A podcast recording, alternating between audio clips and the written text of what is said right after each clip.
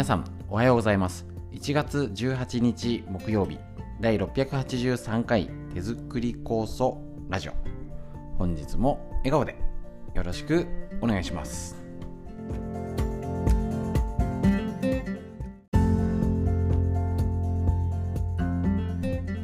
こちら手作り酵素ラジオは埼玉県本庄市にあります芦沢治療院よりお届けしております。私の母親が手作り酵素を始めて今年で40年。北海道帯広市にあります。十勝金星社。川村文夫先生が長年ご指導をいただいておりまして。北海道帯えっ、ー、とですね。えっ、ー、と家族でお世話になっております。えっと、こちら治療院ということで家族で酵素を飲み、えっと、酵素の指導ですね。勉強会などやらせていただいております。とこちらコロナ禍で始めたラジオ。耳から学べるということで大変好評をいただいております。作業しながら家事しながら聞きやすいということですね。でまたね一緒に勉強するスタイルでやっております。内容としたら手作り酵素一辺倒というよりはえーと、酵素がやってる方が、えーと、プラスアルファの情報になるべくですね、えーと、フリーでお話しするその時々のこと、天気のこと、自律神経、免疫のことだったり、えー、と今、老化について、で、プラスアルファ、えー、とみんな知りたい東洋医学の知恵なんていうことで、いろんな角度でね、体を元気にする方法をお届けしておりますので、ぜひ皆さんもいいなとか、なるほどって思いましたら、お友達や離れた家族にシェアして、ね、いい情報、ね、お互いのためになる情報をいっぱい交換して、えーと、みんなで笑顔になれるようにやっていきたいと思います。本日も短い時間ですけれども、よろしくお願いします。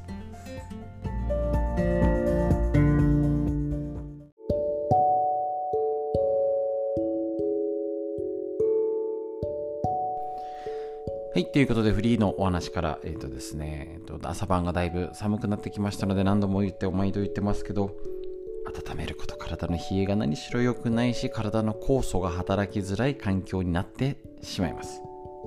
ぜひとも、え、ー、と、しっかりですね、やってみてください。温めるのやりましょうね。で、え、ー、と、今日フリーでお話しするこちらすいません、えっ、と、録音するのが前日になっておりまして、今日、えーと、放送を聞いてる方から見たら昨日になるんですけれども、えっ、ー、と、かつて29年前、1995年の1月17日に阪神・淡路大震災があったということなんですよね。本当にあのー、大変な日にち経って、もう来年で30年。ちょうど覚えてるのは中学生だったんで、朝確かね、テレビで、向こうで地震、今みたい、今ほどね、情報の速度って速くなかったので、なんか大きな地震あったらしいよ、みたいな。ね、ビービーなるわけじゃないですし、すぐね、今なんか揺れたね、ね、あのー、スマホ見て、あ、どこ、どこだよ、茨城だよ、こっちだよ、みたいなね、話ができますけど、その時って全然わからなくて、で、朝なんかあったらしいよ、えー、大変だねって言って、学校行ったのまだ覚えてまして、帰ってきたら、どえりゃあことになってると。いうのはね、本当にあの、どうね、新えーと、車、高速の車とか新幹線、なんかもう衝撃、何かしらのあの状態をもう誰もが覚えてるあの画像みたいなね、あると思います。ですね本当にやっぱこの寒い時の被災。ただやっぱりえっ、ー、と何て言うんでしょうね。いいことも悪いことも。変わっていってる。阪神大震災からまた東北の地震からまた今回のってなったら例えば情報網で言ったらだいぶ変わってきたり被災あの助け舟ですね。だいぶ多くの方々が500万だ1000万だすごい額ですよね。ありえないぐらいの金額を寄付してる、まあね、適切に届くことを祈ってますけれども、あのー、そういうのをみんなで助けようみたいな感じ、ね、正直中学生の、ね、その約30年前だったら何とかしたいって言っても何も何もできない募金だって今したからっていつ届くんだろうぐらいのね感じはありましたけどだいぶ環境が変わったなそれは時代とともにの変化ツイッターとか、ね、今 X ですけど情報がだいぶ通じてここに何々物資が足りないよっていうのが届くようになったり状況外からのドローンの映像とかで被害が早く把握できたりっていうのはだいぶ違うんじゃないかと。思います。ですね。それとともに、まあまあ、ラジオでもお話ししましたけどやっぱ生活の生活力が変わっちゃったりいろいろねあのー、電気がないと何もできないじゃんみたいなね。そういうのももちろん変わったっていうのをやっぱこの30年間で言ってしまえばもうえっ、ー、と30年間でいくつありました？大きな地震。熊本もあってねあれ北海道もあってあの中越地震もあってもうなこの30年間で何回大きな地震があるんだってちょっと驚きじゃないですか？すぐ出るかな？30年間。どれだけ地震があるんだと？大きな地震ですね。すぐ出てくるかな？そうこの地震のやつがどれぐらいね過去30年間あったかって今言っただけでも相当ありますもんね。やっぱりそれだけ、えーと、災害あの地震のねあの災害大国日本ですね。これねあるいっぱいありますよね。えっ、ー、と一覧で今ネットで見たってもうあありすぎていっぱいありますね震度。で結構そう石川県能登地方って大きい地震あるんですね。本当に、ね、近くだったら令和5年。2023年去年の5月に6強の地震があるんですね。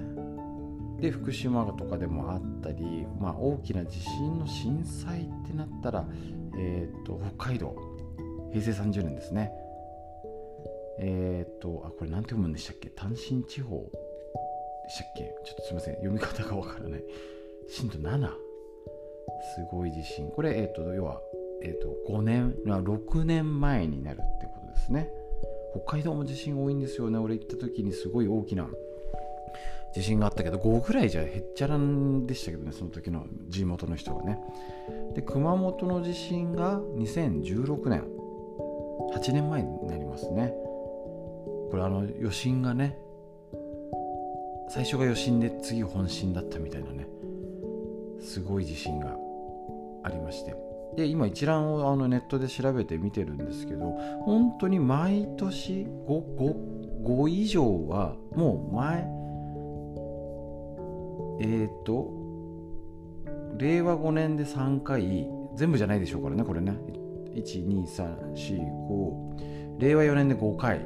令和3年1234566回。ってことは6強5強の地震がもういっぱい起きててその、えーと、大きな震災レベルになってるのがえっ、ー、と北海道熊本で三陸沖3.11ですね。三陸沖があってマグニチュード9ですもんね。あとは岩手岩手の内陸地震っていうのはこれ平成20年に起きてるんですね。やっぱね起きてる時は起きてるんですね。はい。で中越沖かな？平成19年。これですね。はい。ありました。うちもまだ覚えてますね。揺れた時に。あのまだおばあちゃんが生きてまして。ああストストーブになってる。これストーブじゃない。7月だから違うのかな？上中越沖だからまた違うのか。中越沖地震かですね。あじゃあストーブの時期のじゃないな。なんかフライパン持って危ないってなったんですよね。5で能登半島もやっぱり地震があるんですね。6回ですね。かなり大きな地震で言ったら平成18年。まあえっ、ー、と大体20年ぐらいですね。20年ぐらい。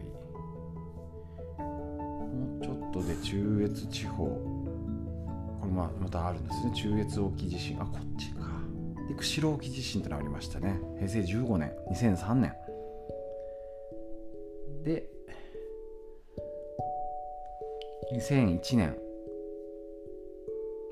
安木灘とかな？旧での鳥取の地震があってすいません。だらだらやってますけど。そうですね。もうえっ、ー、と10回30年ぐらいでもう10回はあるってことは？そういうことです。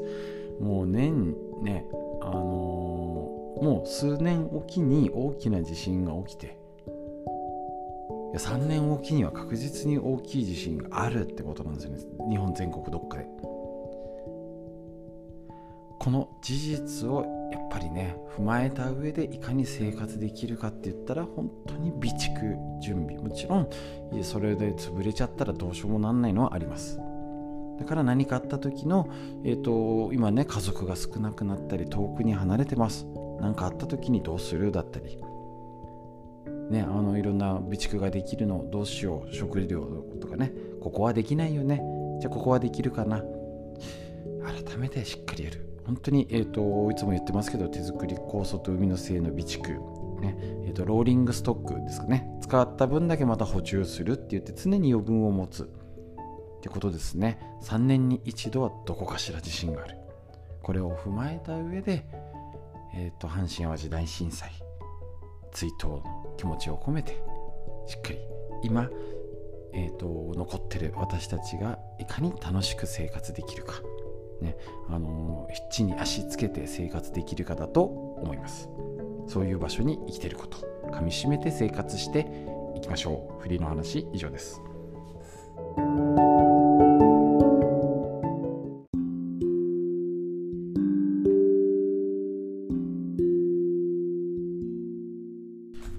続いてこちら老化について。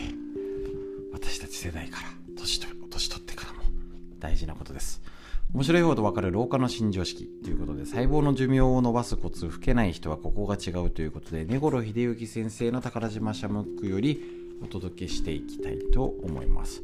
ちょっとフリーが長く話しすぎちゃったので今日老化はちょっと短めに。老けない人はここが違うで年の割に若いっていう人の生活習慣がホルモンの力バッチリな人はどういうしてるかをバーッと確認だけしておきましょう。コラムのやつですね途中の。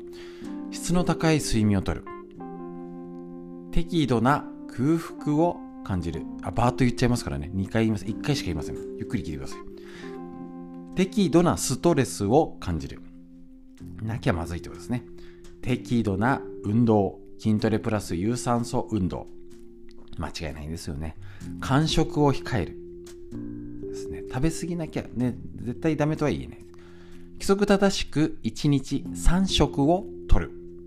大事ですね。起床時間を一定にし朝に日光を浴びる。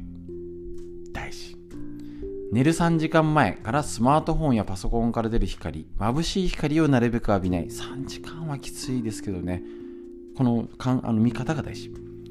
1日数回ゆったりとした腹式呼吸をする。ですね。好きなものをよく噛んで食べる。好きなことをしてストレスを減らす。大事ですね。12時頃に寝て朝7時頃起きる。7時間睡眠でちゃんとこの時間に寝ると。寝る2時間前ぐらいにぬるめのお湯で入浴する。まあこれ全部できなくてもね年の割に若いって言われてる方は理由があるんです。でそういう方に聞いても大したことないって言うんです。大体。なわけないんですよ。どういうことかっていうと今言ったようなこととか毎日日々気をつけることを大したことないって思えるぐらい当たり前のように毎日やってる方です。ああやんなきゃどうしようとかって言ってやってないんですよ。楽しんでやる。そういう見方も大事です。老けない体自ら作っていきましょう。老化について以上です。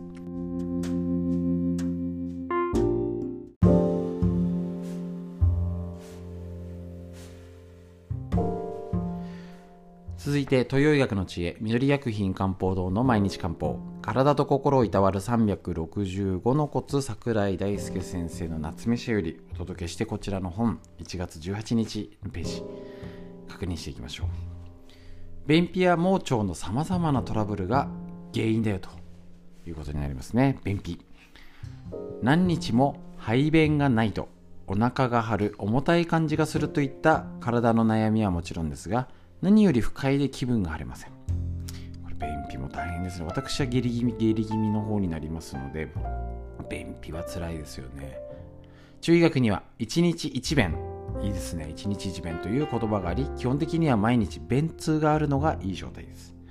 ただし毎日排便があっても残便感がある。便が出にくく苦痛を感じるなら便秘。あなるほどね。これもいますよね。出るんだけどなんか力まないととかなんかうまく出ないみたいなね。でも毎日出てるんだと大丈夫かなと思っちゃうんですよね。中医学において便秘は消化と吸収を担っている非胃腸系が何らかの原因で正常に機能しないために起こると考えます。ですから、その原因を取り除くことが便秘改善への糸口です。ところで、便秘の悩みは女性からよく聞きます。それは体を潤す血、血液が月経で生理で失われるためと筋肉量が少なく排出する力が弱いためです。ちなみに男性は逆に下痢しやすい人が多いです。そうですね。これは男性は脂っこいものを好む傾向があるのとホルモンの関係でストレスからの下痢を起こしやすいということなんですね。私は脂っこいものはた多分たくさんは食べないのでもともとのもあるんですけどまあね今だったら結構男性はこういうの女性はってなくなってきましたもんね。男性も冷えってすごい増えてるしね。なのでぜひとも、えーと、やっぱり体のこと見て体のサインですのでぜひ、えー、気をつける。この寒い時ですからね余計気をつけてチェックするように東洋医学活用していきましょう。東洋医学の知恵以上です。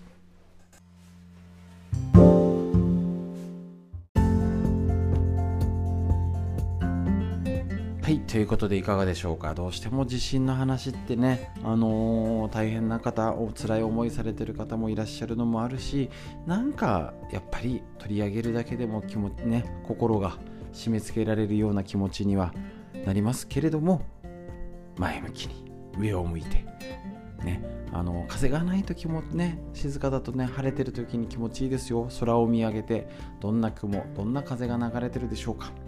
確認して深呼吸しましょう。しっかり息吸って。吐いて背筋伸ばして肩回して息吸って。吐いて素敵な一日が始まりました。皆さんにとってより良い一日になりますように。本日も最後までお聴きくださいましてありがとうございました。